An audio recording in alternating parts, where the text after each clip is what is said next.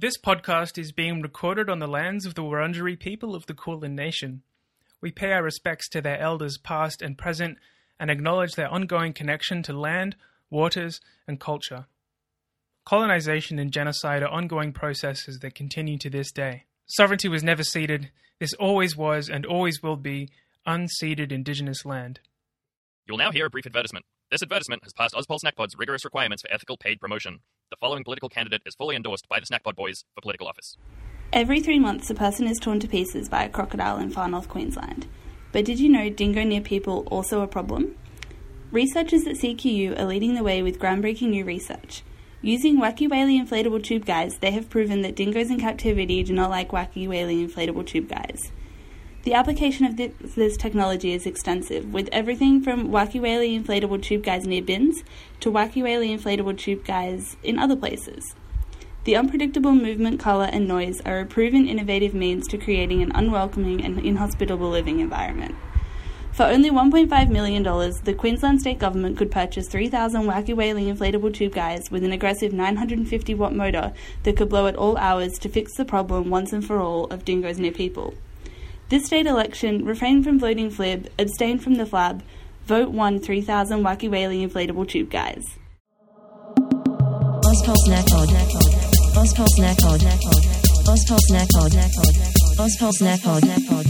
Hey, welcome back to Ozpol Snack Pod, the podcast where two of Australia's foremost political nobodies serve you up bite-sized chunks of Australian news and politics. With a side of crispy memes, we are also the official podcast of the Ozpol shitposting Facebook group. My name is Zach Snack, and with me, as always, is friend, confidant, and member of my inner sanctum. Hey, I'm Noon. Uh, welcome back, everybody. Thanks for coming along today, Zach. It's always nice to do this. My pleasure. And what a pleasure to start the show with uh, potluck from another of our confidants, uh, Coot, with that amazing political ad. Yeah. Um, this is the kind of policy development and political leadership and foresight that Australia is really missing.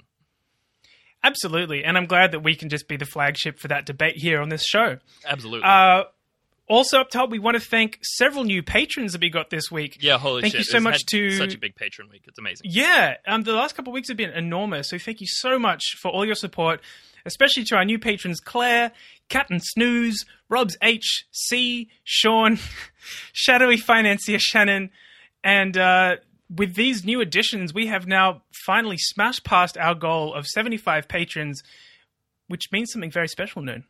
Yeah, that's right. I have bought uh, a copy of the book uh, written by the Honourable Stuart Roberts MP, member, member for Human Services. Is that what he does?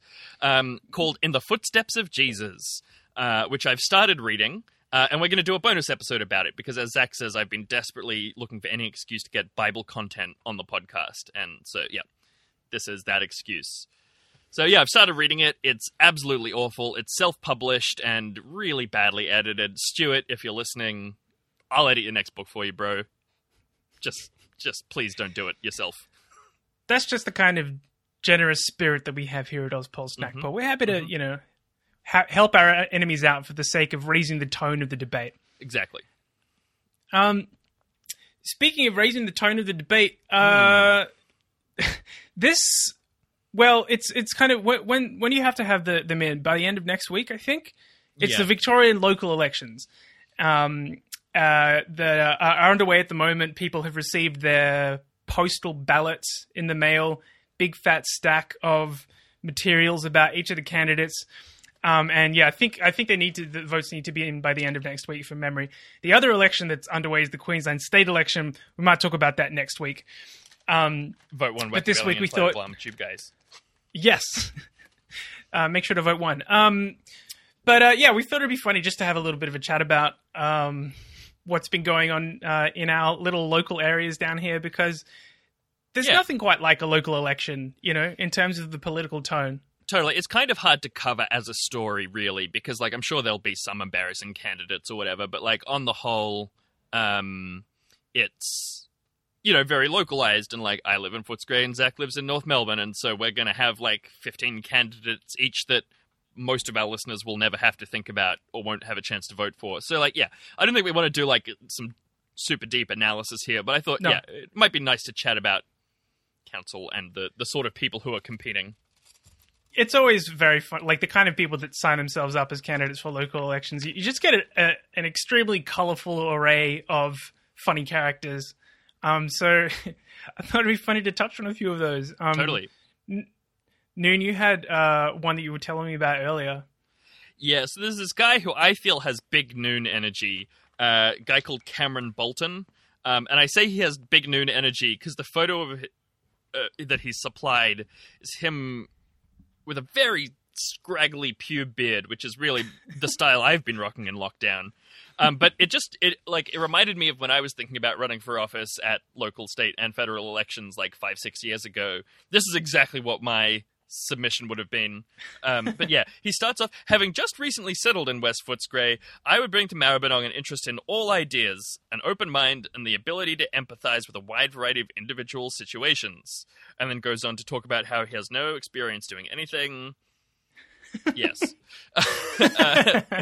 That's perfect exactly the- the- the- candidate. Exactly. That's oh boy, that just that, that really sums it up, doesn't it? Um, I spent a solid like two to three hours flicking through all of the campaign materials because ba- basically we've got a booklet that has the the sort of like policy statements from each of the candidates for councillor and each of the candidates for mayor.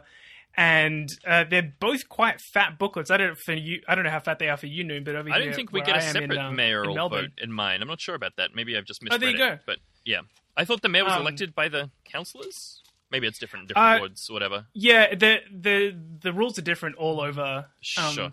And yeah, we we actually we discussed in in much more Mm. detail uh, the new system that has come in come into effect as of May this year in Victoria, which is the single member wards, which are going to be in many more um, uh, local government districts. Um, which was brought in by corrupt Labor fuck knuckle Adem Somyurek Yeah. and those are changes which are, uh, have been shown to produce much more conservative results in local elections. If you want to hear more about that, you should listen to our episode Single Member Gourds, which I think was episode 53, where we do a bit of a deep dive on the effect of that legislation. Yeah, I'll pop a link in the show notes there so you can find that. We will. Um, but so I'm not feeling super optimistic about the outcome of these elections necessarily, but reading through all the candidate materials was hilarious. Getting all of the um, material in the mail, like from locals trying to get my vote, has been funny. I got this one uh, that just that is from a party called Innovate Melbourne, Start Up the City. It opens with Hi, we're Andrew and John, and you're reading this personally delivered 80 GSM black and white print because we're fiercely independent. Um, which immediately they went to the bottom of my list for listing the paper stock on Yeah. their election materials.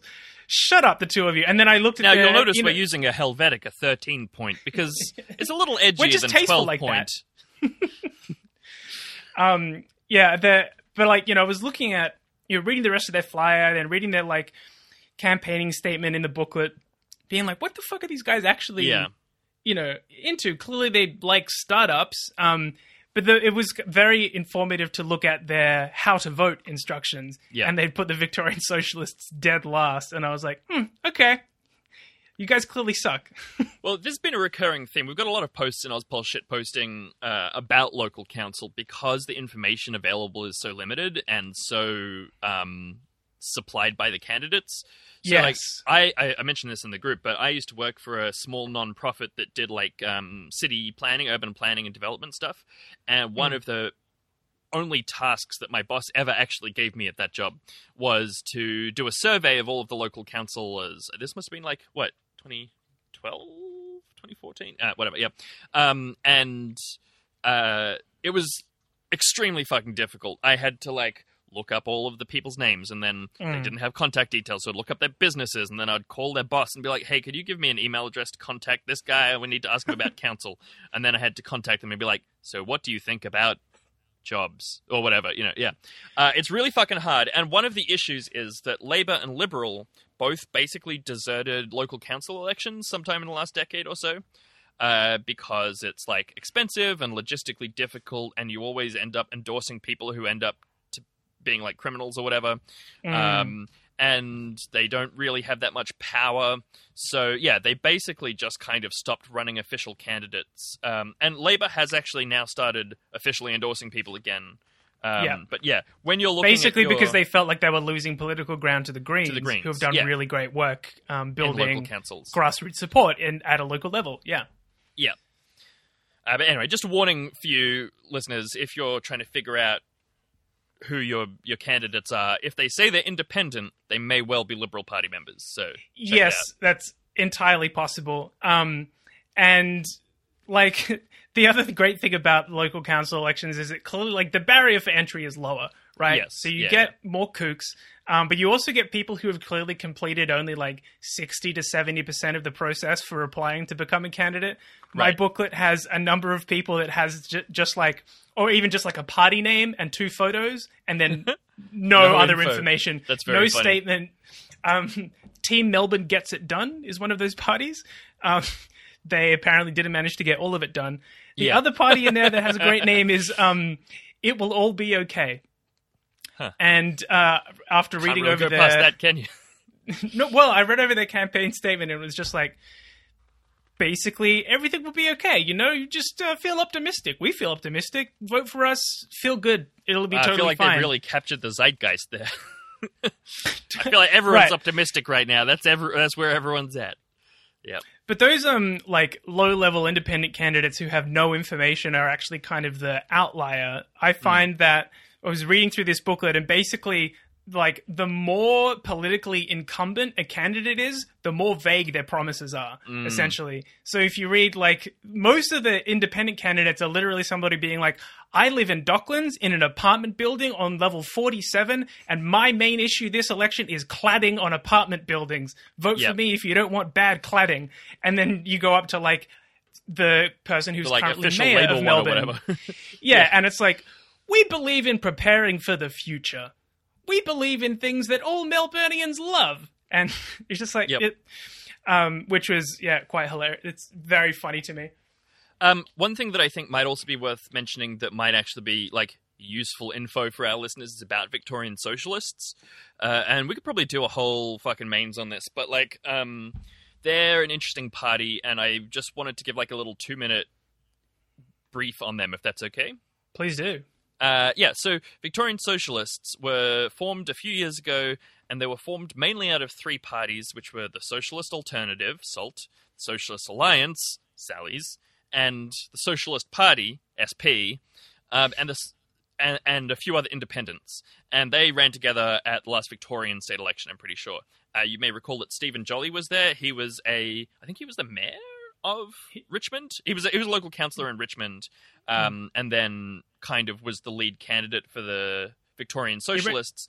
At the federal election, yeah. Oh, was it the federal? Sorry, not state. Yeah, yeah, yeah. Yeah. Uh, but it turned out that he was a sex pest, basically, and um, that caused a bunch of ructions within the the party. And like, he eventually got kicked out, but after they had already lost all of their like support from people who don't like sex pests. Um, and then over the last couple of years, Victorian Socialist has kind of fallen apart. So now, uh, and Socialist Alternative has kind of had a soft coup. So now Socialist Alliance has left, Socialist Party has basically collapsed, and so it's now 90% SALT with a few principled in- independents like Sue Bolton, for example, who I'm pretty sure is running in Moreland. So, yeah, we don't really have time to get into the ins and outs and the pros and cons of SALT. Someone actually messaged the page the other day being like, hey, people in the group seem not to like SALT. Why is that? Um, and so we had a bit of a chat about that. But anyway, yeah, so I really don't know how to feel about them. I think they're probably still better than Labour, uh, is my feel. Yeah, and like I mean, if you read their platform, like they definitely have much that like they have the most progressive policy agenda of anybody on the on on the docket, at least in Melbourne. Yeah, but they're also Um, potentially like a brainwashing cult of uh, misogynist sex offenders. I mean, not all yeah, of them. I'm not AKA trying to mean a political uh, party. a political party. Yeah, exactly, exactly. Yeah. So like, I don't know. I feel very conflicted about that, but I'll probably end up voting them reasonably high. So Yeah, it's always a tough decision trying to support any political party because they're all full of True. um, complete pieces of shit. Yeah, even Speaking if you agree with what they say they believe in. yeah. Uh, speaking of full of shit, why don't we move on to shit Shitpost of the week. Uh, and this was a beautiful layup assist of an IRL shitpost. Um, this this uh, the layup goes to Thomas Balchfrod, um, who shared this uh, these photos in the Ozpol shit posting Facebook group. So good work, Thomas. Um, and they posted a photo of these flyers. Um, and the flyers are from they say, "Hello, my name is Madeline," and then in inverted commas, quote, "I'm not running in the 2020 council election, but I have some great ideas." Um, and yeah, there's these amazing uh, flyers that Madeline Tucker handed out around Brunswick, um, uh, along with her quote friend and non-campaign manager Danny Cisco. Um, yeah, so they uh, had a whole lot of uh, excellent ideas. For example, turning Pentridge Prison into an animatronics attraction, building a chairlift for local Everest, Lobbs Hill, and turning every number 19 tram into a restaurant, tram, and a celebrity wax museum. So yeah, sounds great, and it's just amazing photos. Madeline seems like awesome. Apparently, she used to live with Claire of the Elementary Springfield podcast, which I've just been listening to, and you also Oh, there should, you go. listeners. Yeah, so th- this is a beautiful IRL shitpost, high effort local council memes. That's very boot. It's a very boutique shit post. Yeah, the Which I love. bisexual like flyer coloring. Yeah. Uh, So we, I mean, we can't jacket. say vote one, Madeline, but we can say good job. yeah. agree. Uh, thank you very much, Thomas, for the layup assist on that one as well. Uh, and probably now time to move on. Positivity Corner. Um, so this week I wanted to draw attention to um, a, a fundraiser that was set up by a social worker and prison abolitionist uh, Whit Gorey, uh, who, along with a bunch of other people, set up this fundraiser for uh, incarcerated trans and gender diverse people. So, from the copy on the website, they say this is a national fund to provide financial and material support to trans and gender diverse people who are incarcerated. This fund aims to provide support for trans people in prison and those post release returning to their communities. Cool. Um, yeah, it's very cool. So stuff that they're supplying for people inside include uh, gender affirming clothing and underwear, um, things like binders, as well as uh, reading materials and postage costs, um, which is important because um, uh, as uh, well, I was reading through Gory's Twitter feed and they uh, people were asking, "Hey, I don't have very much money. How can I support uh, you know trans people in prison?" Sure. And they said that a really good thing to look into is joining letter writing groups or pen pal programs. They say, "quote Letter writing is one way to su- to provide support and help break isolation for those inside." Um, so obviously, you know, having money to send and receive letters is uh, very important.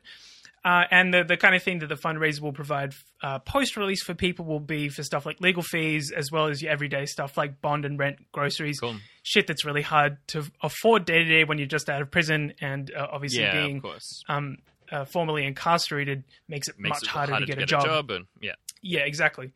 Uh, so this fundraiser had been up for only two days, and the response was so big that they increased their initial goal up to thirty thousand dollars, and had hit that after less than a week. Wow. And it's just really nice to see uh, the community pulling together behind an initiative like this Hmm. for people who can really use it. Um, yeah. and so we'll, we'll put a, a link to the fundraiser in the show notes if you want to donate because it's still open for donations, and I'm sure that they can always use more. Yeah, I'm keen to try it that letter writing stuff. I did a little bit of present letter writing ages ago when I was doing enviro activism all the time. Um, but I I always meant to do it again of my own accord. So yeah, Yeah, it sounds like a great way to support people. this will be the opportunity. um, yeah, just uh, need a little bit of human contact to get through the day. Okay, well, now we're going to move on to our First Nations story. And, um, Zach, I know you're going to love this one because it involves your number one favorite philanthropist, Twiggy Forrest. Um, He's such a cool guy, such Yeah. a generous, such a generous guy, sharing his story millions. really is all about his generosity. Um, so, Fortescue Metals is blackmailing the Eastern Guruma people who are in the Pilbara region in northeastern, uh, sorry, northwestern Australia. Uh, Fortescue owes them 1.9 million dollars in royalties in exchange for, you know, pillaging their land, uh, and that money was due to be paid on January 31st this year. But the Wintawari Guruma Aboriginal Corporation says that Fortescue told them that they wouldn't get the money unle- until they sign off on nine new mining leases. Uh, and, and these hell. new leases cover areas with these important sacred sites, and the corporation has been asking, like, how will Fortescue manage these? They've also been asking issues about other um, leases that they've signed before that included stuff about like not destroying sacred sites and like that they would be notified when um, work began in that area, and then they discovered years later that they hadn't been informed when work started there. So, yeah. So here's a quote from the uh, uh, Guruma Aboriginal Corporation member Tony Bevan, who says, "These were nine mining leases we were asked to sign about a year ago." Under the access agreement, they're meant to have given us notice of these mining leases and come and discuss them with us. Five of those mines we knew nothing about, and there are a number of very significant sites and areas in these mining leases. And the Aboriginal Corporation has issued six notices of breach of license in the past 12 months, you know, including in the six months of coronavirus lockdown where no one's supposed to be doing fucking shit. So the Aboriginal Corporation has now stopped issuing dispute notices, quote, because there's no point. Um, under its agreement with Fortescue Metals, there's no penalty to Fortescue for non-compliance. And um, I just want to finish up with another quote from Tony Bevan. They go nowhere. There's no power of disciplinary action. It escalates to the CEO and stops. There are no penalties for non-compliance, so the breaches continue. Fortescue Metals Group are currently doing what they like on Eastern Guruma country and paying nothing for it. So cooked. It's just fucking disgusting. And like the like literal overt blackmail of refusing to pay out royalties already owed unless they agree to open up nine new sites. It's it's just fucking disgusting. It, it's just absolutely filthy. And we, we've described mining and the, the mining industry on this show before as basically the sort of front line of hmm. colonial violence in contemporary Australia. Yeah. And I think, I mean, even in just the most literal sense, like they're literally yanking wealth out of the land and Yes. stealing it. Yeah. Um, but you know, and but I mean, also you've got the literal kind of destruction of sacred land as Mm. well as you've described here.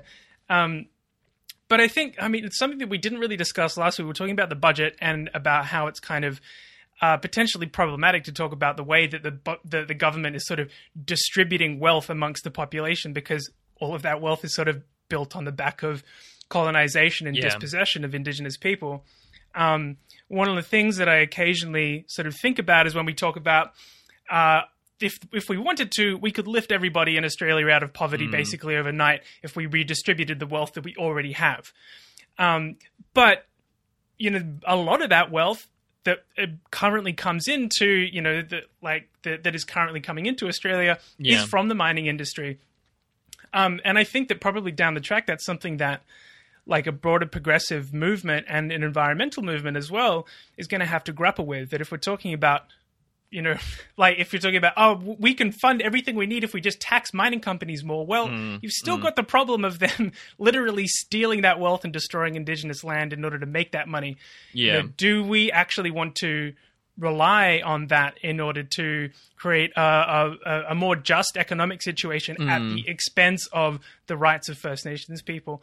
Um, that was just something I've been sort of Yeah. mulling over uh, over the past week, and No, I think that's a really brought good it to point. focus for me. And I think the other thing that I want to dr- draw the connection here with, which I don't think will be like surprising or news to anyone listening, but like the destruction of Juukan Gorge got so much attention, and rightly so because it was horrifying. But it was really just like the literal tip of the iceberg. Like Yeah. there, this same stuff is still going on. It's not It's every day. That that was not unusual. That was not an unusual No. event. It was a No. slightly louder event than usual, um, Yeah. or they got in slightly more trouble about it than usual. But like, it's literally business as usual. It's the it's the foundation of all of these companies. So, Yeah, absolutely. Yeah. all right, should we move on? We shall. It was the best of Takes It was the blurst of takes. You stupid monkey! I feel like we haven't had a blurst take in a little in a couple of weeks. I haven't heard that sting in a minute. Um, one of our one of the originals and the best. Um, this week, as with many weeks, uh, this the blurst take is from our our Prime Minister Scott Morrison. This week, he said at a press conference in Queensland that fly in, fly out mining workers who earn one hundred and eighty thousand dollars a year are not rich.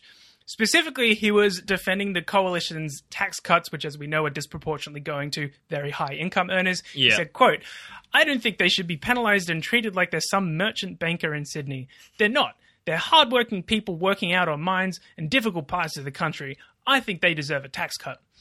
Um, which is an obviously ridiculous position to take. Earning Yeah. one hundred and eighty thousand dollars a year puts you in the top four percent of incomes in Australia. Uh huh.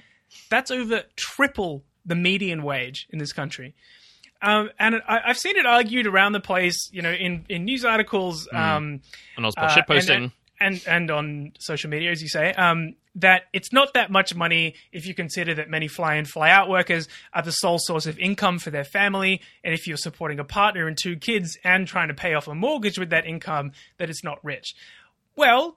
The median household income in Australia is just under $90,000. So, even by that measure, you're doing extremely well. Yeah, there's been a lot of discussion about what constitutes a need versus a want, or like what does it mean to be rich? And people being like, "Oh yeah, but people on 180k can't buy literally everything that they want whenever they want it."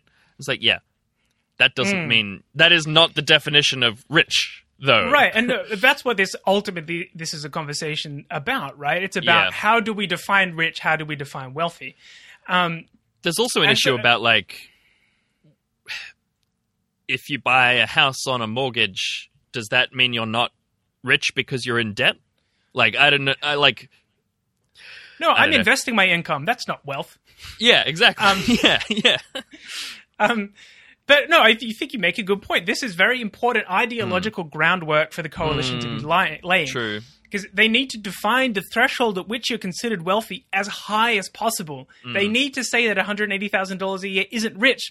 Because if they do, eh, you know, then then they can see that their tax cuts and their other policies aren't very obviously just benefiting rich people. Um, but you know, at the same uh, like at the same time, th- th- this is very much him playing to his base. I mean, he was literally at in in Queensland saying, "I support miners and fuck the bankers in Sydney." I mean, that's about as like stump speech as you can get. Well, the other Um, thing is that like there's no chance that the bankers in Sydney aren't going to vote for him, whereas like these Right. labourers might vote for the Labour Party.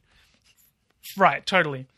Um, and yeah, I mean, the sort of fucked up thing about this discourse, I think, is that it just it, it the way that it collapses the i- this conversation about what is poverty and what is being rich at this ridiculous point where it actually it's it's totally abstract. You know, maybe you don't feel well off at one hundred eighty thousand dollars a year if you are supporting a family uh, of, of a single income, but like you know, imagine what a family who's on whose combined income is the median household income like goes through. if you think that you're struggling at one hundred eighty thousand dollars a year, you know, people a, a household earning less than half of that between two people. Think about what you know they need to go through on a day to day basis. But even beyond that, I mean, that's the medium. But this completely cuts out from the conversation people who are living in actual like technically defined poverty, people who are on job seeker and other government payments.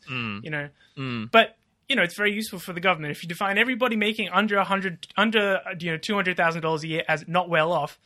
Suddenly, your economic policies that help people making over a hundred thousand dollars can be considering can be considered to be helping everyday people.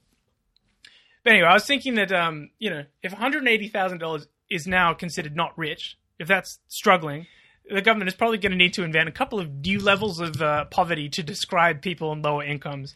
Uh, so we drew up a list of a few suggestions for the government. Got a little list here, Noon. You want to start start me off with the top one? Yeah, 300k per year, making ends meet. If you're making uh, two hundred fifty thousand dollars a year, that makes you a mum and dad investor. 200,000, uh, that's a green voter, aka a tree Tory. Uh, one hundred eighty thousand dollars a year, as we've described, is struggling. Then on 150k, that makes you a, a, true Aussie battler. Yep, hundred thousand dollars a year. That's poor plus. Uh, and then 50,000 a year, that's just uh, vanilla poor. That's just the median income. No one cares about them. Yeah, re- yeah, exactly. Vanilla poor. Uh, 25k a year, uh, Greens voter, aka socialist communist radicals. Yeah. And then $14,708 a year, that's livable. Uh, and that's the current job seeker rate without the corona supplement. So, yep, aka terrible take, Scott Morrison. yeah. So, uh, listeners, feel free to use this uh, new income bracket scale to help uh, figure out where you sit in the, uh, the strata of poor Australians. Yeah, is your income livable, or are you struggling on 180k? Okay, let's move on to our next segment. Potluck, where you bring the snacks. And this one comes from our listener, Sarah, who um, heard us discussing last week in the budget the issue of um, uh, women are people and people use roads. Um, so I'll let I'll let Sarah. Therefore, the budget take is away. good for women. Exactly. Yeah. Hey snackers, I wanted to add a little side note to the government's theory, defense, that funding and building a road will benefit women as women are people and people use roads. Um, based on the data that we've got, which to be fair isn't consistently from every country and isn't always sex disaggregated, but based on the data that we have, women are actually much more likely than men to walk or to take public transport. This is to the point where in France, two thirds of public transport passengers are women, um, and generally around the world, men are much more likely to drive. And if a household owns a car, it actually tends to be the men who dominate access to it. So, saying that building and funding a road will benefit women is just not true. It's probably more likely to disproportionately benefit men. Um, if anyone is interested in finding out a little bit more about data bias and how it affects women, there's a fascinating book called Invisible Women Exposing Data Bias in a World Designed for Men by Caroline Criado Perez, which I would highly recommend you check out if you're interested. Keep snacking in the free world. Thanks, Sarah. That was great. Um, and that book, Invisible Women, that Sarah mentioned, um, also goes into the statistics or the lack of statistics about non-binary people and how that affects um, data as well. So, yeah, if you're interested in that kind of thing, go check us out. Uh, go check us out. No, go check out that book, uh, Invisible Women. Um, I just wanted to mention as well. Last week, I was like, oh, there's not many podcasts like that that have majority women and a large non-binary listenership, uh, which is probably not true. What I actually specifically meant was there's not many podcasts that are basically two straight cis men talking for an hour that have that kind of listener breakdown. So yeah, anyway, that I don't think that's a very important clarification, but I just wanted to make it anyway. So You do you, bud. thanks. Uh, I think that it, yeah, that was a fantastic pot. Like, like just that the exact same thing that makes all of the other measures Yes. that the government put into the budget extremely gender biased is also like would also fuck up their theoretical thing that it's actually good for women is just very funny to me. yeah, There's a certain um, yeah, there's a certain rhetorical like aesthetic perfection to that argument that um I think Sarah knocked, knocked it out of the park. hell yeah. Excellent potluck. And and this makes now four potlucks in a row that have been within the one minute requirement. Oh. so good good job, Oh. team. Good job, Oh. listeners. It's what we want. We love it. What what we don't love is cups. AC, AB, AC, AB. That's right, Noon. Uh, this week in ACAB news, students at the University of Sydney have been protesting the government's proposed funding changes to uni education. So, you know, we talked about it briefly, but, you know, basically the long and short of it is they're making humanities degrees and stuff that they consider not particularly useful for getting a job is going to become way more expensive. But those changes also mean a $900 million funding cut to the sector. So on Wednesday this week, uh, a student protest against the cuts was uh, brutally shut down by New South Wales police. The event actually started as a teach out, which is organized by the National Tertiary Education Union. So it's basically like a form of uh, teacher strike that is conducted like as a class outside of the classroom. Cool. Um, and under the university's public health orders, the, uh, a teach out is considered basically an ordinary teaching event. It's totally allowed. Uh, a protest, however, is like technically not allowed to have more than 19 people. I think it is At the uh, moment, under the of COVID, corona. yeah. yeah, exactly. Um, but so uh, the teach out kind of happened without too much incident. Uh, but once it finished, students attempted to occupy the streets next to the campus and were met by riot cops. And then the cops do what they do best. Students were forced off the road, they were pushed to the ground, dragged along, lots of them getting grazed and bruised up by the cops.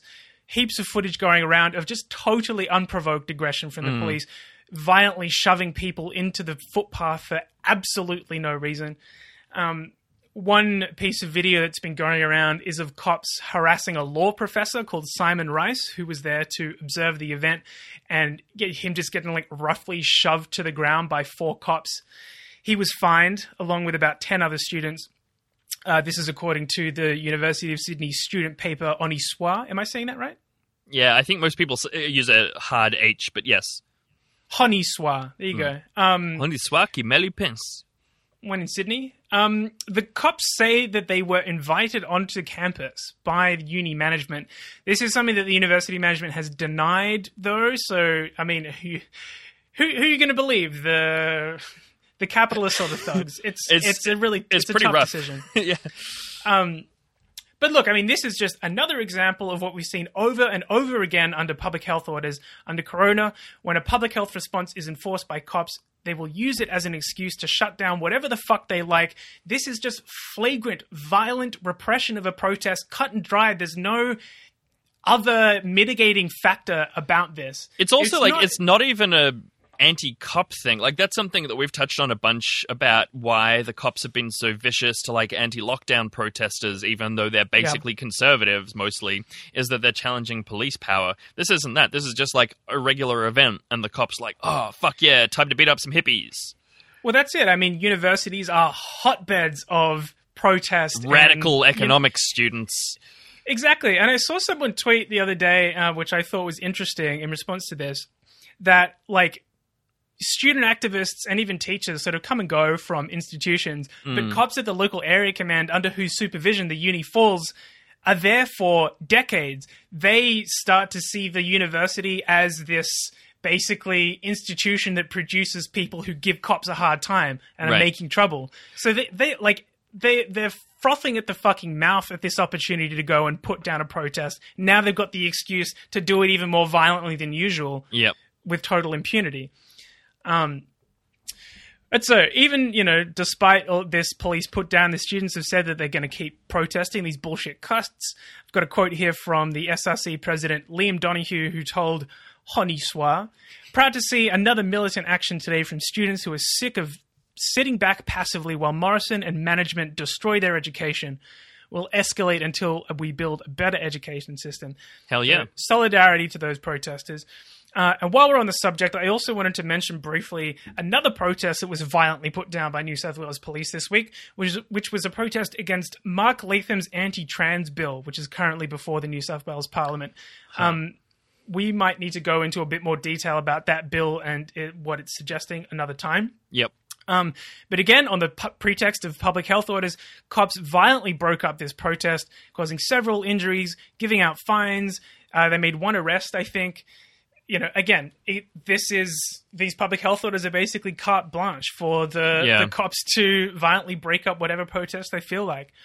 Um, and just before we get off the subject, I wanted to give a shout out to the to students, and I think it was at the University of Queensland who chased Scott Morrison off their campus Nice. uh, like yelling at him to free asylum seekers. I think they threw some red paint on his car, uh, and it, yeah, there's this great footage of him just being like chased into a waiting cop car and bundled inside while um, these kids run after him, being like, "Face your people, you coward!" Uh, solidarity to those protesters. All right, well, let's get out of the frying pan into the fire with Fashy Australia. Fashy Australia. They're definitely they're adjacent segments, you know. They are, yeah. could- I mean, it's it's yeah. really Fashy Australia and then like cop Fashy Australia. Uh, Yeah. I mean, that's that's kind of why we got the new sting was that we were talking about cops a bunch, and then there was other fashy shit as well. Anyway, this one is um is both regular like modern fascism with a just sprinkling of 1930s Nazi Germany style uh, racism, fascism. the, so the classic OG fascism. and some 1950s Americana fascism. They've they've, they've got all sorts. Uh, so this is Erica Eric Abetz. Uh, he's a Tasmanian senator. I'm pretty sure. Is that right? Yeah. Um, Yes. and uh, he pulled some seriously fucked shit in Parliament this week. So he he uh, is the chair of an uh, committee, a Senate committee inquiry into quote issues facing diaspora communities in Australia. Cool. Seems like a good thing for a, a Senate committee to to deal with. And what did he do in this committee but grill three ethnically Chinese researchers on their ties to the Chinese Communist Party? I bet that'll help diaspora communities in Australia.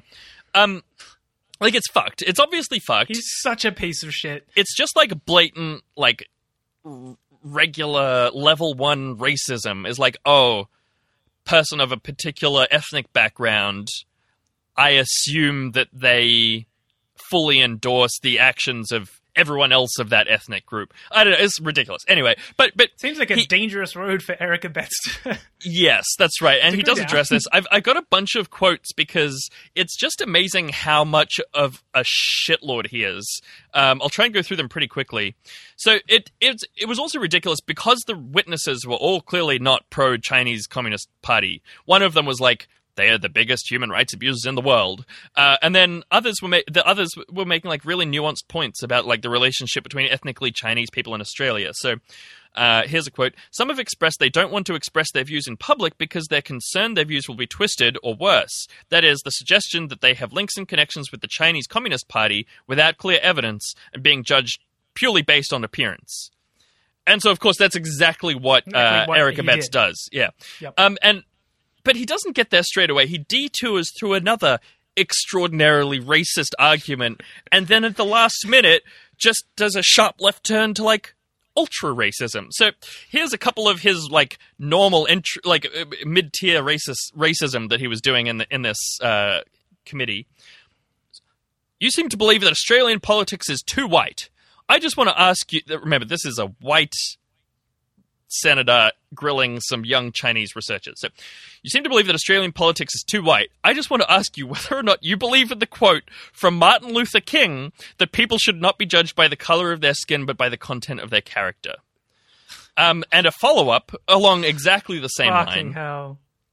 Can I simply say that if we're talking about certain diaspora populations being underrepresented, if that were to be the criterion, then I, being an immigrant from a non English speaking background representing the state of Tasmania, am overrepresenting that cohort of Tasmanians. There are other factors a lot more important to be considered than skin color and ethnic origin. I would suggest to you. Can, uh, and then he, the next sentence is Can I ask each of the three witnesses to very briefly tell me whether they are willing to unconditionally condemn the Chinese Communist Party dictatorship? It's not a difficult question. And so it comes so wildly God. out of left field, even from the barely coherent racist rant that he's already doing about how reverse racism is actually real and actually Germans and migrants too. And then, by the way, are you also a communist? Um, and I'm sorry to keep reading quotes, but I just feel it's really. Please. Yeah, do you want to maybe do this little script? Do you want to be Mr. Chiu or Senator Abetz, Zach? Uh, you can take Eric. Okay, cool. Um, all right. As I said previously, I support and believe in the universality of human rights. I don't support the Communist Party, but I don't believe that it's helpful to get into a political game of denouncements. so you can't condemn it. I think my statement was quite clear about how I don't support the Communist Party and I don't support what it does. Well, there's a difference between not supporting something and actively condemning a regime. And then he he goes on a bit, and they're talking about trolls or something, and he's like, "Have you not read the terrible trolling that I receive? I am astounded that you would ask that question. And sadly, if you're of Italian origin, you'll be asked if you're part of the mafioso." And then an Italian senator, Senator uh, Concetta Fierravanti-Wells, says, "That's right." And Abetz goes on, "If you're Vietnamese, you'll be asked if you're part of a triad. If you're German, like myself, you must be a fascist by birth, irrespective of what your public utterances might be." And the list goes on. And now You this is fascist by birth, literally. well, this is. I, I've carefully avoided mentioning this aspect of the whole story until the very end because I wanted to get it from the horse's mouth himself. But Eric Abetz's granddad was Otto Abetz, a huge fucking Nazi. And Zach, you were Actual literal Nazi like a power. high ranked member High of the National Nazi. Socialist Party of, of, of Germany in the 30s and 40s. And um, Eric Abetz has talked about how his granddad was actually a good guy, actually, because when the Germans lost the invasion of France, he didn't destroy all of Paris. No, that was um, Peter Abetz, Eric Oh, Abetz's sorry. brother. Oh, Yeah. oh sorry, my, my and bad. That, that that quote is amazing. Um, where yeah, he's like, yeah, you know, I mean, sure, he was a Nazi, but he kind of wasn't as that bad of a Nazi as he could be. I mean, some French people were actually kind of thankful for what he did, uh, which is totally cooked. But no, we shouldn't attribute that. to Okay, Eric, sure, that's- who- that's my mistake. Who has Yep. been a little bit more vocal than his brother, um, who, by the way, is also a politician. right. Uh, uh, Eric has been a bit more vocal than Peter in like condemning his granddad's Nazi past, but also he- this entire thing is just him working up to the fact that people roast him for having a Nazi granddad, and like that's all this rant is about. And I don't think will so. just- I think he has be- he- he can't even see the irony of being like, "Oh, it's so uh, terrible. People assume I'm a fascist," and then being like, "But you don't actually." Oppose the communist party do you? Like i don't think he understands that irony whatsoever. And if anything i think he feels like his the people accusing him of being a nazi that he thinks is ridiculous gives him license to assume chinese people are all actually xi mm-hmm. jinping in a trench coat. So anyway. I think that's enough about possible nazi Eric Abetz. Well, I just want to reiterate what I said last time we talked about him, which is it would just be much less suspicious that his granddad was a Nazi if he wasn't himself a huge racist. There's an easy Yeah. way out of this. don't be a huge racist that's a really good point yeah yeah All right, is it time for our mains this week? Yeah, uh, look, we've done enough talking about ridiculous, embarrassing, incompetent politicians. Let's get some mains. I'll just take a big sip of water and let you tell me what the topic is. Don't you want to take a big slice of icing on a cake? Yeah, I'm not sure about that joke, but I think it's what we're going with. So, I yeah, I mean, I I didn't even uh, I forgot that we even needed to make up a pun. So um, well done, Noon. I'll take that. Um, okay, so this week's means revolves around Daryl Maguire. Um, I've written in my notes here, aka Big Dazzy McGazzy. Um, yes, which I full disclosure was four to five beers in when I wrote these notes last night. Um, so we'll see how it goes. there's probably going to be a few of those. um, why did you write that, Zach? Um, but no, so he's a he's a liberal politician who was uh, a member of the New South Wales State Parliament for 20 years as the local member for Wagga. Um, another Uh-huh. drunken interjection from myself last night. Sorry, Wagga Wagga. Um, because You don't call You Wagga Wagga Wagga. no, you don't call Pindi Pindi Pindi. You don't call Grong Grong Grong. You don't call Wagga Wagga Wagga. Calling Wagga Wagga Wagga is wrong. Yes. Um, yes. Uh, uh, aka the Australian national anthem. Um, if you don't know Wagga Wagga, it's west of Canberra. It's about halfway between Sydney and Melbourne. It's on Wiradjuri country. Uh, but okay, so uh, Daryl Maguire, aka Dazzy, in 2018 was called before ICAC, the Independent Commission Against Corruption. If you don't know, now you know ICAC's job is to investigate and expose corrupt conduct in the New South Wales public sector. Uh, we do not have a federal ICAC for those who are playing along at home. Uh, so this ICAC because corruption called- stops at Canberra's borders, as people always say. as we as we know. Uh, ICAC, uh, this ICAC investigation was called Operation Dasher. I'm pretty sure Noon has replaced that with uh, Gabagool um, because he likes to Gabagool post in my notes sometimes, but I'm pretty sure that's Operation Dasher. And It this is, is into corruption in uh, Canterbury City Council in Sydney. Obscure observers might notice is not Wagga Wagga. Um, about Canterbury City Council is doing a whole bunch of dodgy development related shit, specifically on Canterbury Road for anybody who's a local and knows uh, what that means. Right. That's just around the corner from where Noon and I grew up. Um, but so this was not an ICAC investigation into Maguire himself. Uh, that inquiry is still ongoing, though, and has been for several years, which is amazing. But Maguire was called in to this uh, to give evidence at this ICAC inquiry and admitted that he had sought payment to broker property deals on behalf of property development companies, uh, notably a, a big Chinese developer, and that's going to be relevant later. Uh, taped phone calls came to light of him saying that he had a client who was quote mega big with quote mega money.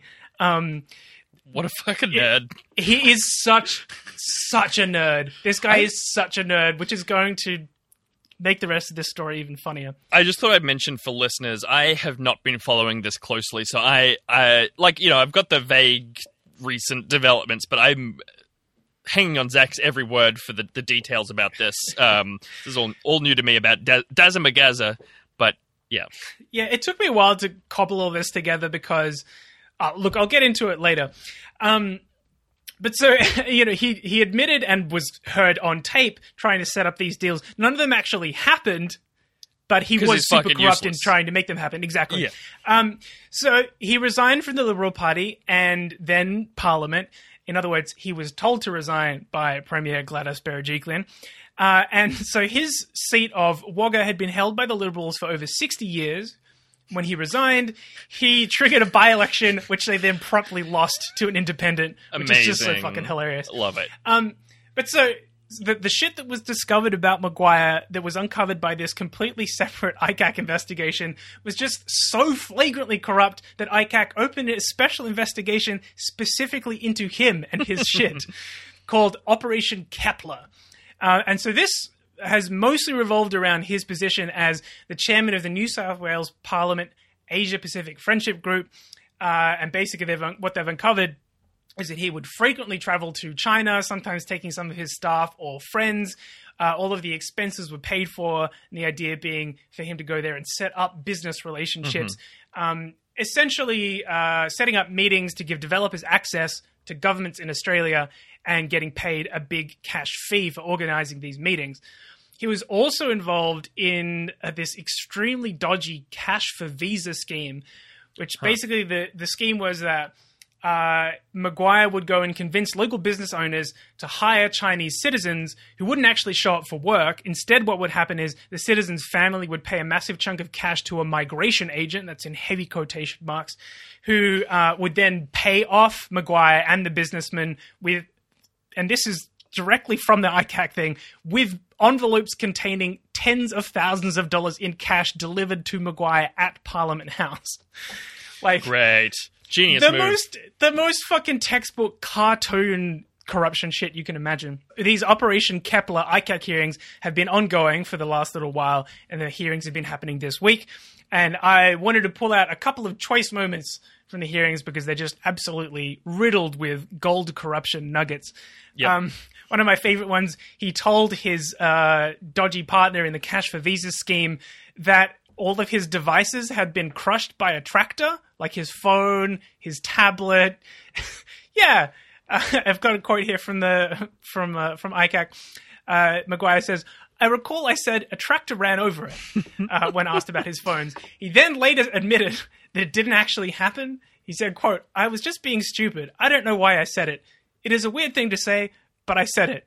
Then the commissioner kind of suggested that he may have been just kind of trying to send the message to his business partner that like need she to needed to delete evidence. all of the information about their interactions, and he was like, "Yeah, that seems probably right."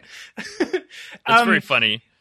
it, You could just say that shit though, dude. Like you both know you're corrupt. Just be like, hey, remember to destroy all evidence of our crimes. Like Oh, that's it's like so much of this is him basically doing an extremely half-assed job at trying to cover up his corruption, which Mm. then just becomes even more incriminating when when when he, later down the track because there's so there's so much of this is on tape as well, which is just this has some Amazing. big Wire season two energy somehow. Uh, I, I realize they're politicians, not dock workers, but just like I don't know. Yeah, that's you guys fucked up to get this much heat on you. Yeah, Yeah, exactly. Um, yeah. And also, also being admitted- called into the other inquiry, uh, and then being like, "Damn, this dude's fucking corrupt." Reminds me of like buying the stained glass window and him being like, Valchek being like, "Fuck that guy," and like, yeah. let's totally. get him. and then, it- anyway, Um, he also admitted to destroying evidence specifically so that it wouldn't get used by ICAC. Quote, I was determined not to leave any anything for the next incoming member, including the things that the staff argued we should leave. My policy was to destroy the equipment. That's about him leaving his literal, actual, physical member of parliament office. yep. Um, and the the uh, counsel assisting ICAC said, "You wanted to destroy the material with a view of keeping it away from this commission or anyone else that might investigate your affairs. Do you agree?" Partly yes, Mr. Maguire said. Um, one of Partly his former yes. staffers. Partly yes. gonna, yep. Mostly yes. Uh, Yes. Eh, Um, yes. um, one of Maguire's former staffers told ICAC that Maguire got her to copy data from his devices in case they got taken from off him by ICAC. Which is just amazing. He told her to put the files on a USB and keep it, quote, in my handbag for safekeeping. She later gave him back the USB, and then Maguire told ICAC that it got, quote, run over after he dropped it on his farm. He told his assistant that there was, quote, an unfortunate accident in the paddock. That's two times, two separate times that he has claimed that data has been run over by a tractor. Man, Amazing. don't take your sensitive data out with you on the tractor when you're like backhoeing your wheat fields, my dude. Just, just don't do it. You, absolutely incredible shit. But okay, that's, that's sort of your backstory on who Uh-huh. Daryl Maguire is, why he Dazza. matters. Uh, but the big news this week, the hot news that came out on Monday, is that this extremely corrupt dude is New South Wales Premier Gladys Berejiklian's boyfriend. yeah. Or was, as of about two months ago. Mhm.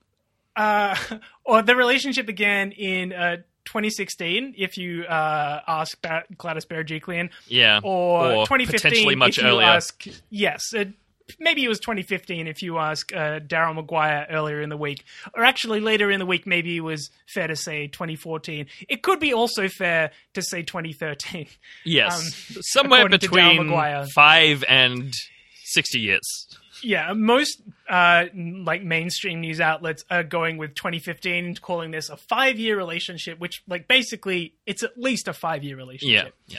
But so to be totally accurate, they had what is called a quote close personal relationship, Uh-huh. which is the description that ICAC is using and actually has like a legal definition. Sure. You know, they're not saying that they were spouses. They was, you know, they weren't in a permanent financially entwined relationship. Okay, sure, sure. Close personal But- relationship is like sleeping together Right. or whatever. Well, y- yeah, and there are you know personal details that we probably don't really need to get into, but Gladys Berejiklian has described the relationship as close and personal, but she didn't tell any of her family or friends about it.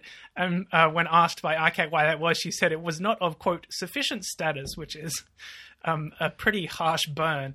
I mean, if you look at this dude, I wouldn't be telling people I was sleeping with him either. Quite aside from the corruption. Um, I don't know what he's like to date, you know, uh, and I'm not, I'm not, I'm, I'm not going to make conjecture about that. Maybe he fucks. but um, he could very well fuck. Um, but the relationship, yeah, it was basically totally secret. Um, if I was an ABC reporter, I'd probably be using words like bombshell and explosive revelations.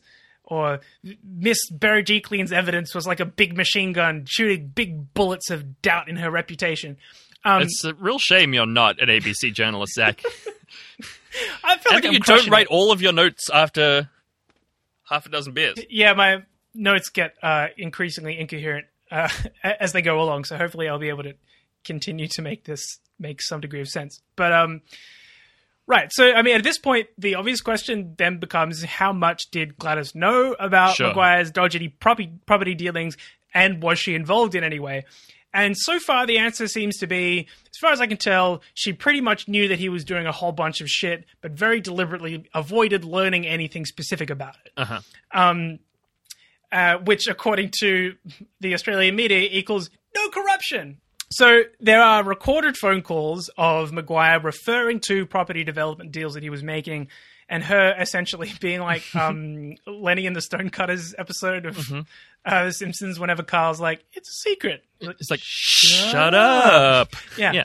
um, specifically, he told her about a deal at Badgerys Creek, at Badgerys Creek, where a second Sydney airport is slated to be built, Hmm. um, which is just fucking grubby developer catnip. Yeah, it's that, true. Like new airport. Oh my goodness, Mm, mm, I've got to get in there. And the AFP has actually launched, have just launched an investigation into a separate property deal there about uh, Badgerys Creek. It's just too good for developers to confuse Yeah, to, to refuse. yeah. It's fucking it's catnip. I'm telling you. Um, but the phone call in question went like this. Maguire said, "The good news is William William tells me we've done our deal, so hopefully that's about half of all that gone now." Gladys says, "That's good. I didn't need to know about that bit." Maguire says, "No, you do not need to know about that." There's been a um, lot of speculation that this sounded like a pre-agreed thing that they'd discussed, and that she's like, "This is one of those things that I don't need to know about." Remember? And he's like, "Oh yeah, one of those things that you Yeah. don't need to know about."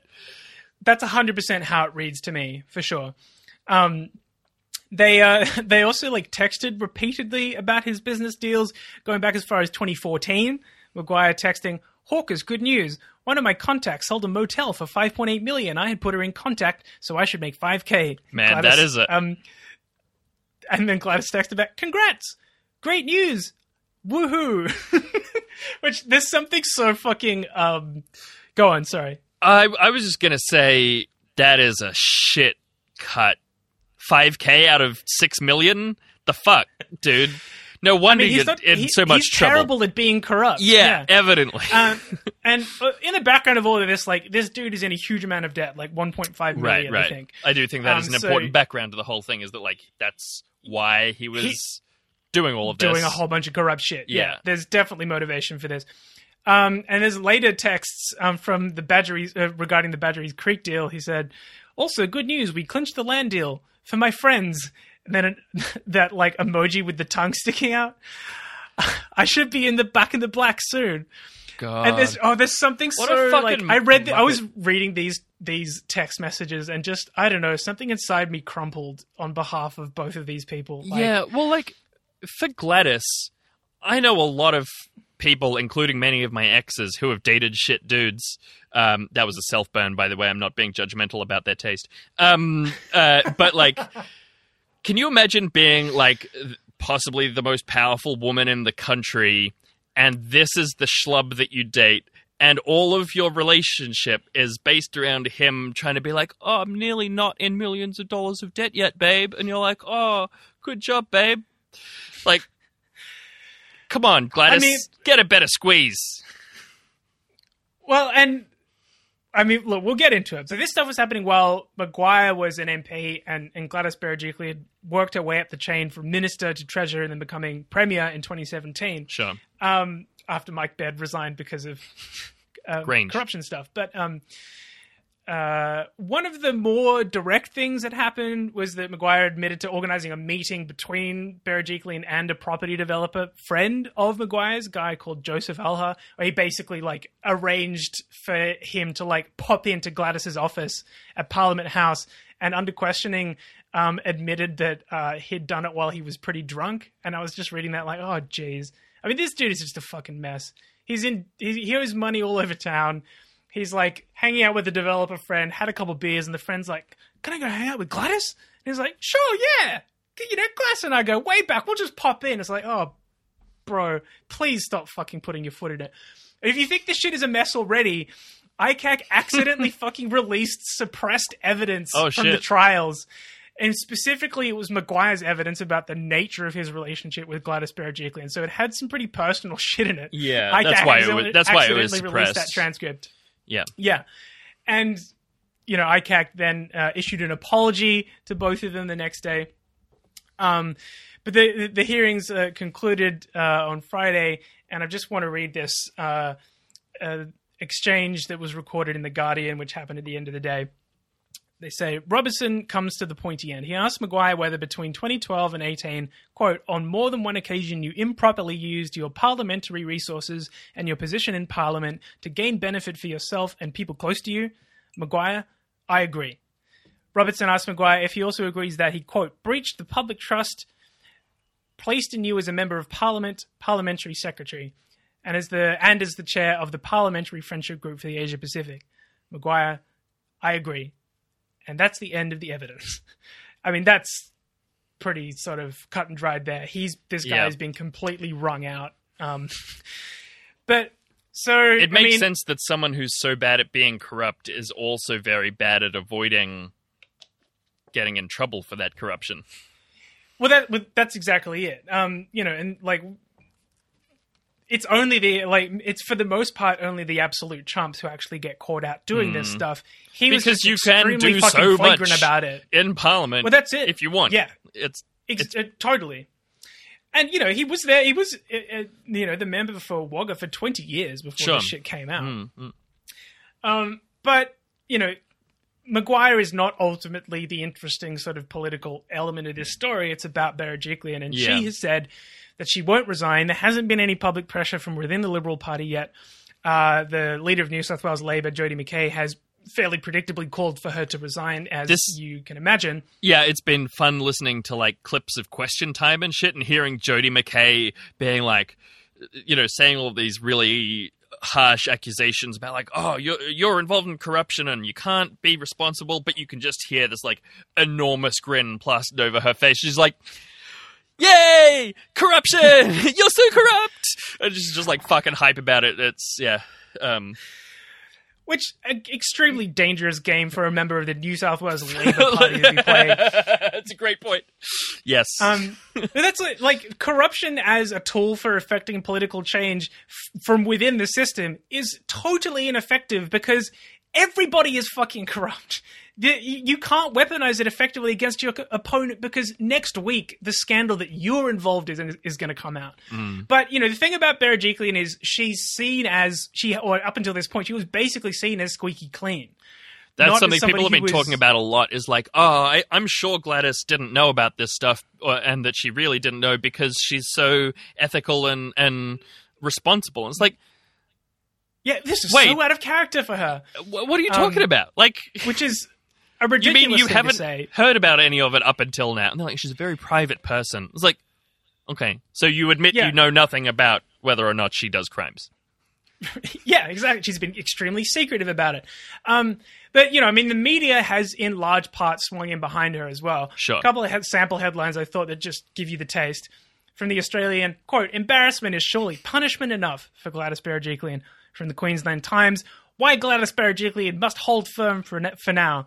And from uh, Michelle Grattan, unfortunately, Gladys Berejiklian has governed well but failed an ethical test. Uh-huh. Um, in stark comparison to the way that the media, uh, in especially the Murdoch media, has been covering Andrews' leadership, and I just have this headline from uh, a different Australian article I thought summed it up really well, which is uh, titled "A Tale of Two Crises: One Sad and One Sickening."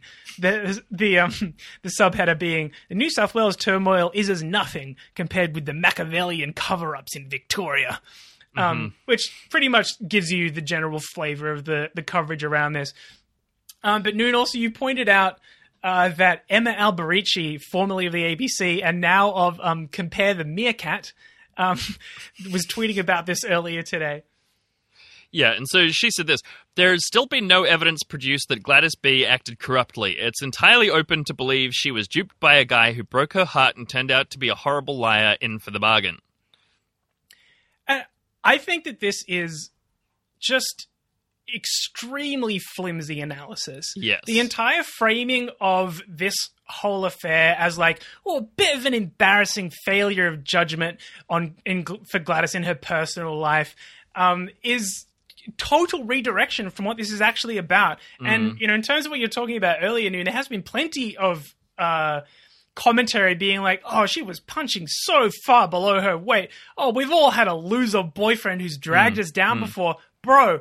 That is not what this is about. That is not what this story is. I She- have made a number of jokes about that because it's true, but you're right, it's really not what the problem in this whole situation is. And like there's no, this interesting for thing people's in- entire political analysis to rest on that is so lazy and is just them running interference for the fact that she it's very it's like not explicit enough for ICAC to be able to like put her on the Get stand her. for it specifically. But it's pretty clear from the evidence that she knew that her boyfriend was doing dodgy stuff and was trying to uh, not be implicated in it. Yeah. There's also the other much grosser thing of like people talking about what she looks like and so on, which is also fucked. But yeah, I, I think um I don't know. The Australian media is much better than, for example, the American or British media as far as letting politicians have sex lives. Um, and like we really have a much less extreme culture of like tabloid sex based journalism, at least as far as our political class goes. And I think that's mostly good. But then it leads to situations like this where the these people who have like these strong like connection to journalistic integrity or whatever are like, we're not allowed to, to actually be critical of Gladys about this because it's too close to like gossip columnism or whatever. But that's not Where's actually Alice what the problem is. When you need her. Uh, yeah, that's right. But like, yeah, as you say, that completely avoids looking at what the actual problem is. I don't give a fuck about who Gladys Berejiklian dates. That is not what the story is here. The story is Hmm. that she had a close personal relationship with a flagrantly corrupt politician and Who was using to have her known- to do his corruption? Well, or he trying to. definitely try definitely was trying to get her involved in his corruption, and maybe she uh, re- maybe she refused. But sh I think it's extremely hard to believe that she didn't know what was going on. Um, uh, but look, you know, whether this whether this is grounds for resignation or not, you know what my opinion on this is? I don't give a fuck. They're all pieces of shit and all to some point sullied by this stuff. If you're part of either of the two major parties and likely any of the other major parties as well, you've been touched by this shit. Yeah. And if we, you know, I, I don't know if it's necessarily product, productive, as I've said, to try and use corruption as a tool for political progress because the mm. entire system is fucking corrupt. Mm. You can't. You know, you, you get Gladys Berejiklian to step down. Who steps up? Nobody's gonna, nobody clean is going to take that position. And also- you vote them out and put Labor in. As I've said, New South Wales Labor should not be flinging stones from inside their fucking glass corruption house. That was a bad metaphor, but you got you get the picture. Yeah, and, and I think it even runs deeper than that as well. Is that like even when politicians are doing things that aren't officially corrupt, what they're actually doing is still Super fucked. still Yes. super fucked. Like, I mean, even if you just look at the budget last week, and we talked about how it's a means for redistributing wealth from the poor to the wealthy, and like. Scott Morrison is making bank off that. His best friend is making bank off that. His wife is making bank off it. It's not quote unquote corruption because it's legal and that's what bourgeois parliaments are supposed to do. But like, Boom. No, I think you've Yeah. made. I think you've summed it up really nicely. That's an excellent point. The stuff that they are actually like the mechanism of the state allows them to do is f- far more heinous than a couple of dodgy property deals. I'm not saying there shouldn't be any consequences. Sure, these sure, of course. But I'm Yeah, saying that we have an entire system that is completely fucked from the get go, and it seems weird to pick around the edges. But also, it's fun and entertaining to talk about it. So That's that's why we've spent the last half hour uh, banging on about it. Look, and I'll just wrap this all up by saying that uh, it looks at this stage like Berejiklian is going nowhere. Up until this point, like I said, she's been relatively clean. She's seen as uh, having steered New South Wales through the corona crisis Yeah. and the bushfires, and so she's got this kind of political capital to burn, at Yeah. least if you listen to the mainstream political commentators. Um, and she's got the support of the Prime Minister. I thought we could finish off with a little uh, exchange here that he had with uh, very, very cool, nice person, Ben Fordham, on uh, cool, nice radio station 2GB. Fordham, uh, in one of his multiple and frequent displays of objective journalism, opened the interview by saying, Thank you very much for joining us. I reckon the mob has spoken here. Everywhere I've gone in the last 24 hours, people are saying there's no way in the world we can afford to lose our Premier in New South Wales. Scott Morrison says, Well, they're right about that. um, so, and it, then he goes on to say, "Oh, it'd be a numpty of a decision to replace her." Terrible fucking phrase. Yep. And then uh, to go, goes on to say, "People have all made personal decisions. I'm sure they regret. That's human." And there you go. That's exactly what we're talking about before. That this framing of this Exactly. as a personal life failure or stumbling, bit of a personal embarrassment, Or even like a gossip- the issue. event. Yeah. Yeah. Yeah. No. It's corruption up and down. Anyway, um, I'm sure we can all look forward to an extremely balanced and non-racist and non-misogynist video on this from Friendlyjordies uh, sometime in the next few days. Um, cool. I reckon that probably does it for the news this week, no? Hell yeah, uh, which is good because we're miles over time. Uh, so why don't we just quickly uh, smash out this review that we got? It's a really, really lovely one from Dragon, who's um, in Ozpol shitposting. And this was a recommendation uh, of Ozpol Snack Pod on our Facebook page. And Dragon said this.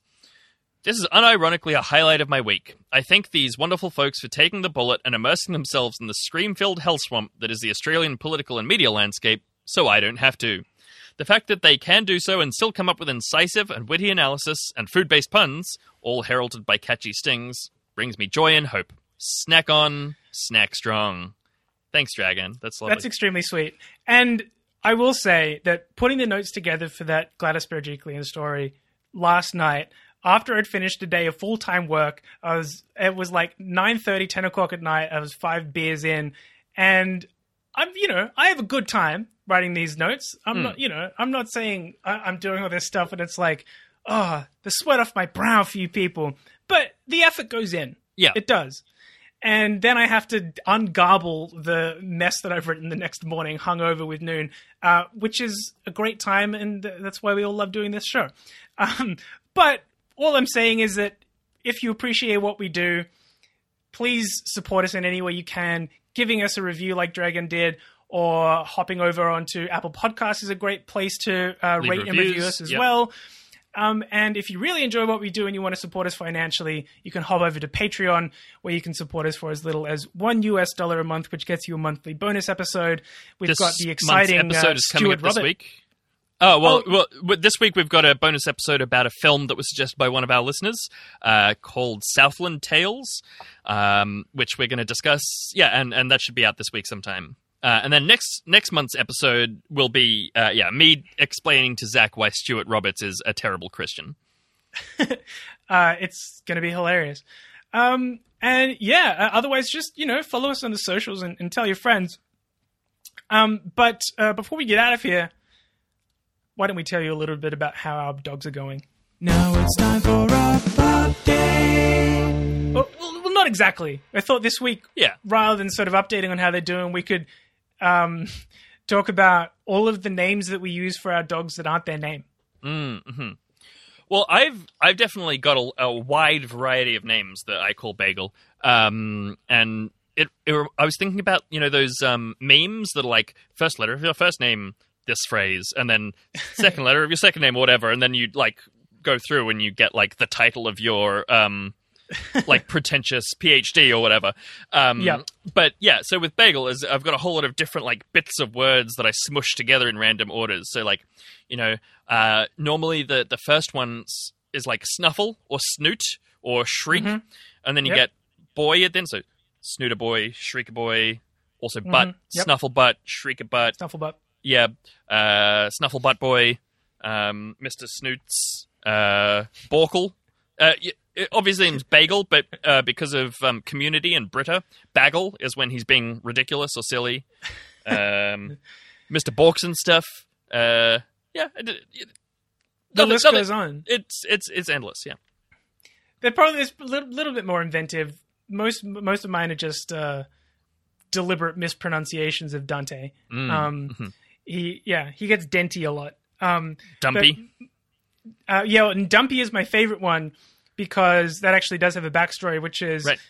that um, uh, a couple of years ago, uh, when we'd uh, only only had him for a little while, Holly and I went away for a weekend, and we had a family come and house it for us to look after Dante, um, and because they needed somewhere to stay while they were in Melbourne, and they had a uh, this kid. I think she was about three years old, maybe and basically she came in and saw Dante and just started like screaming in a combination of excitement and fear.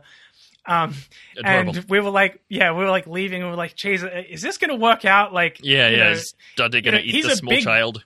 yeah, he's a big boy.